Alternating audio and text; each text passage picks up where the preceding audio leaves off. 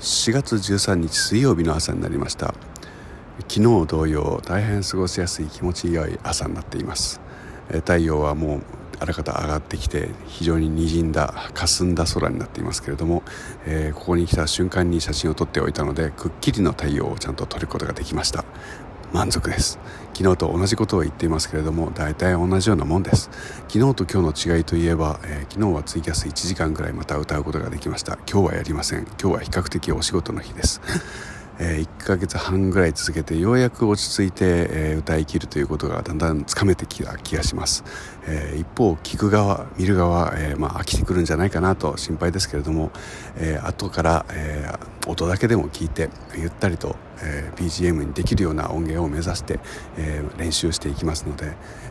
おひねりなんてねもう今後は気を気にしないでください。本当にあれはテストですから。